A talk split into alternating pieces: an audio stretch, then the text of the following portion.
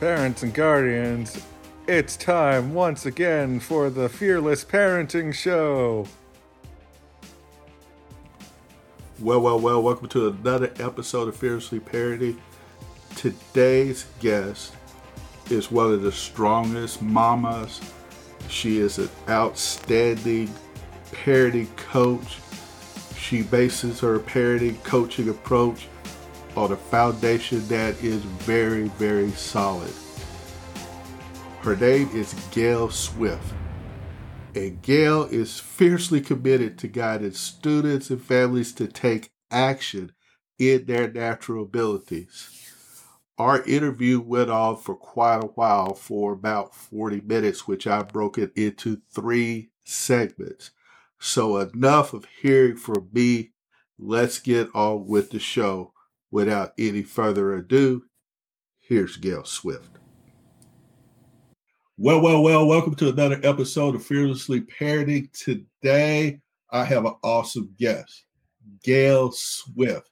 She's here with us today, and I'm not going to occupy any more of your listening time. I'm going to turn directly to her, and I have a question for her. She's a parenting coach. She's out in California, and uh, you know, in some of the things I read about her, uh, she says that she's able to help parents understand their children.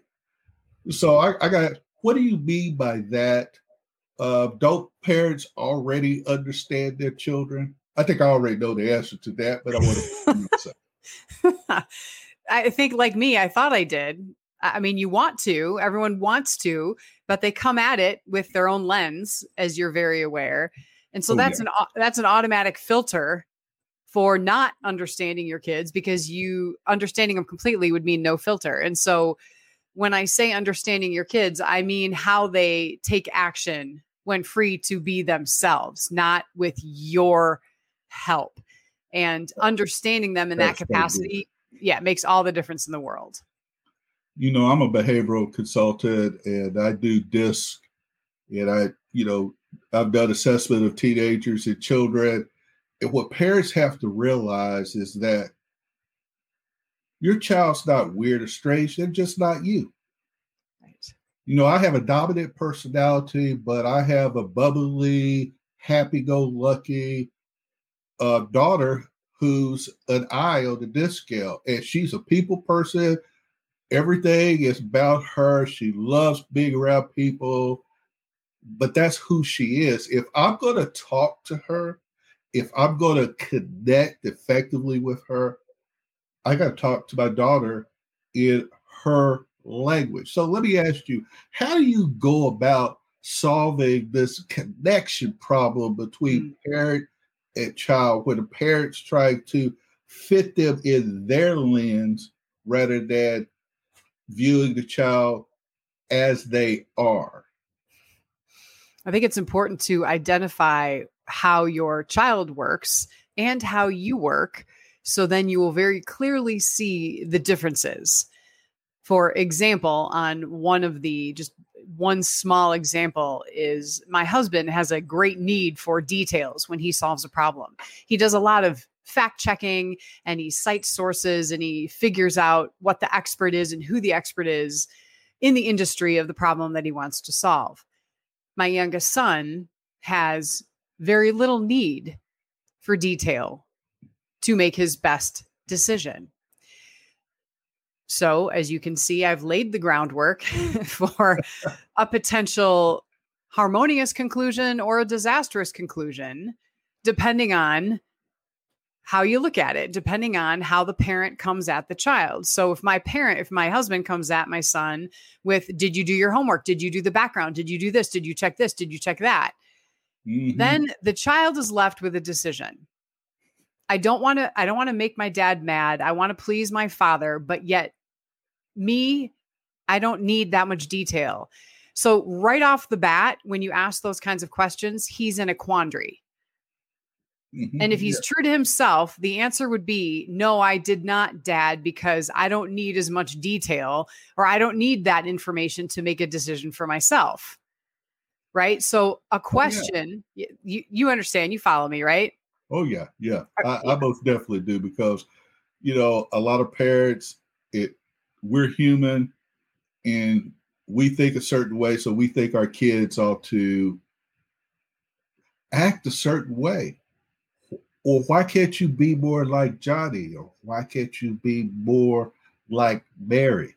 Well, the reason they can't be more like Mary is because they're not married. God has given all of us wonderful gifts. We're Amen. all fearfully and wonderfully made, mm-hmm. but we're not all the same. And, and I love your uh, I love your thoughts that you know you you got to sort of fix the parent in this. We were kind of talking about this earlier before we kicked off the interview. Sometimes you got to fix the parent. And I love the way you said that a parent will come at a child this way, they'll come at a child this way. And that's telling me that, hey, you as mom and dad, you have control as how you come at your child. Uh, what what are some tips that you could give parents so that they not only communicate but they connect when they communicate? I have a phrase that I like to use, and it's called questions over suggestions at every age and every stage. So instead of coming at with a suggestion, and you know that person is completely capable, completely wired by God to solve problems, and you know how they're wired, you're holding the blueprint. Come at it with a question a question, not with an intention behind it or a judgment behind it, but a curiosity. Asking mm-hmm. parents to be curious is a hard thing as a as for with a child. It's it's a hard thing, but instead of suggesting, so ask what kind of information or how much information do you need to make that decision to move forward? What are you looking for? Like literally out of curiosity, I will ask my son, what are you looking for to move forward? and he'll say i've got what i need or i'm looking at this and then i'm done and i'm like fantastic so you're questioning about the journey and his process not if he's right or wrong because i already know he's capable i already know it here on that parents because what she's doing here she's asking her kids calibrated questions questions that begin with what and how that you know communicates to your child that you're curious yeah. about them and that your focus is on them, if when you come at a child with how and what, uh, it it's hard for them to take it and feel that it's judgmental. That that is so so good, Gail. Love it, love it. Let me ask you this: uh, What other problems beyond communication, though that is key and an underlying issue for many of the things that might go wrong in a house, what other problems might parents encounter in the household that you help them out with? I work with the third part of the mind. So I work with the cognitive part of the mind, how people solve problems. But there are three parts of the mind, Stan. Okay. And I believe you work with an affective part. And so here's what happens when you ignore. Here's what happens when you overrule a long enough times when you overrule how someone works or discount it, discredit it, you will see guaranteed behavioral problems. Okay. And that may be where you come in. because over time, if that person, if that child has been sidestepped, overlooked, not validated, not old enough, can't do it, there will be some backlash there will be some backlash. And so typically that is when you or I are called in, is when the negative starts to appear. The negative. Yeah. Yeah. So, you know, not only bad behavior, but sometimes, uh, you know, kids have issues and parents have issues too because they have limited beliefs right. what I mean by limited beliefs is like, well, you know, if this were, if it wasn't like this, I could do better. Or if I only had this, I could do better. Or because my parents don't think I can, I can't. Because my parents think that I'm a bad kid, you know, maybe sometime, yeah, they do turn out to be a bad they they act that out, or they can't contact connect with their parents and they go outside the home uh, and get with their friends and everything who tell them who they are. Mm. And then they're limited in their belief system by their friends. Uh, is that some of the things that you you encounter as a parenting coach? I'm going to ask you a question with that question. Go right ahead. If if you're a parent and you start questioning to grow your child and have a contra I wanted my kids, I want them to be contributors. Mm-hmm. You cannot have a passive contributor. It's Love an, it. It's an oxymoron. you you they're only active contributors. And so with questions, if you form and agree to before they even come out of the womb stand, you agree that you will have an active contributor to the world. There's only one thing that happens when you continue to ask questions, and that is when you ask the child the question, they are responsible for the outcome. If you give them the freedom, they're responsible for the outcome. When they're responsible for the outcome, who do you think they blame when it doesn't work out? Wow. Well, I would imagine that the kids would, you know, say, okay, I, there's some things that I need to straighten out in how I'm doing it because I've taken ownership of this. So I'm going to make some corrections here and get back on the right path. But now let me ask you this, you know, not only asking the right question, but praising the right actions. How do you feel about that as a parent? I'm not talking about a trophy for everything that they do. Right. I'm talking about, you know, uh, and not just getting an A and B on the report card, but right. hey, what did I see you got an A here, but what went into that A? Right. Using your questions, okay? What went Right. into that A? How did you go about getting that B and having them answer the question? I ask the same questions if it's an A or an F. How hard did you work for that grade? And what would you do differently next time? If it's an A or an F. I love it. Consistency, mom Right. and dad, consistency. And it's hard to be consistent. Uh, we're human, we all have human failings and everything, but here on this, you get more of what you praise than what you criticize. So if you're if we're getting that A and B and you see hard work there, they they actually put forth an effort.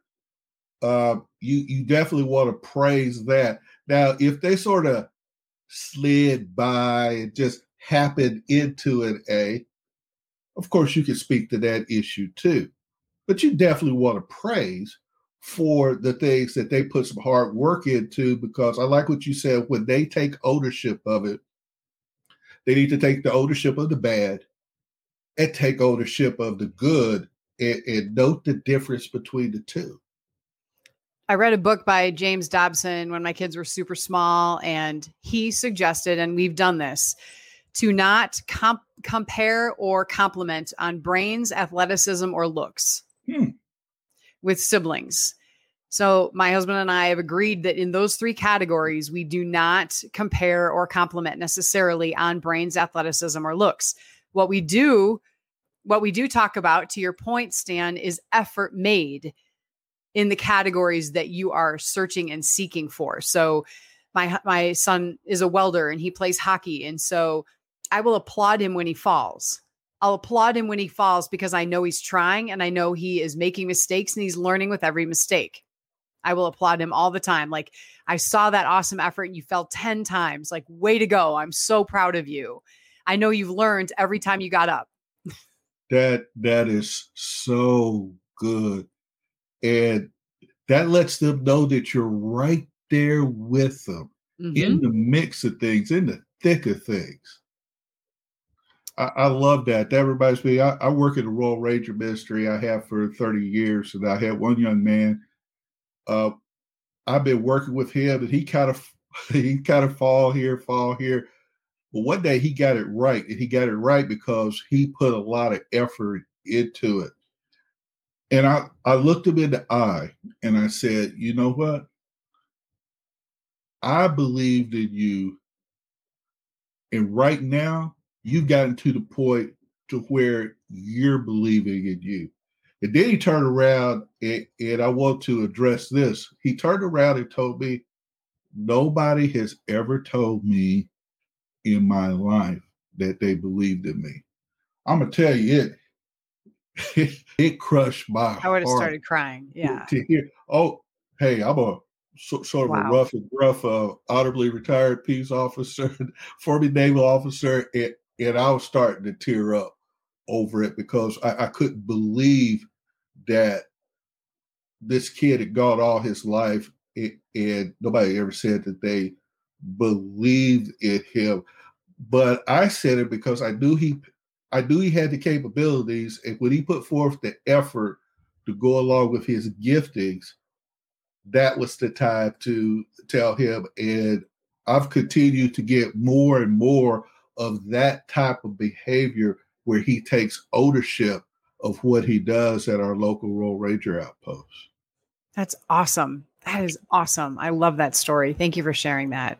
Well, I, I I, brought that up and they came to mind because of what you're saying. Getting kids to take ownership of what they do. As a parent, that's that should be one of the things, one of the primary things that you want to do. Well, ladies and gentlemen, and that's only the first part of a three part interview of Gail Swift.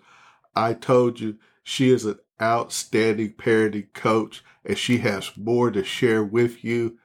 Moms, Dads, Guardians, please take a moment to check out the podcast show notes and podcast description where you'll find a link to her website. I challenge you to go check her out. She is the real deal. But that's all that we have for this particular episode. So, as I always say, go forth and fearlessly parent. God bless, and we'll see you back for part two of my interview with Gail Swift. Moms and dads, you know, I'm always telling you that you ought to pour into yourself. You need to feed your mind. You need to grow your own leadership. I have a wonderful opportunity for you to do exactly that. You'll find another link in the podcast description to Live to Lead. Live to Lead is a $79 and you'll have opportunity to hear from John Maxwell and three other speakers who are going to add value to you and help grow you as a leader and you'll be able to take that leadership that you learn and pour it back into your child.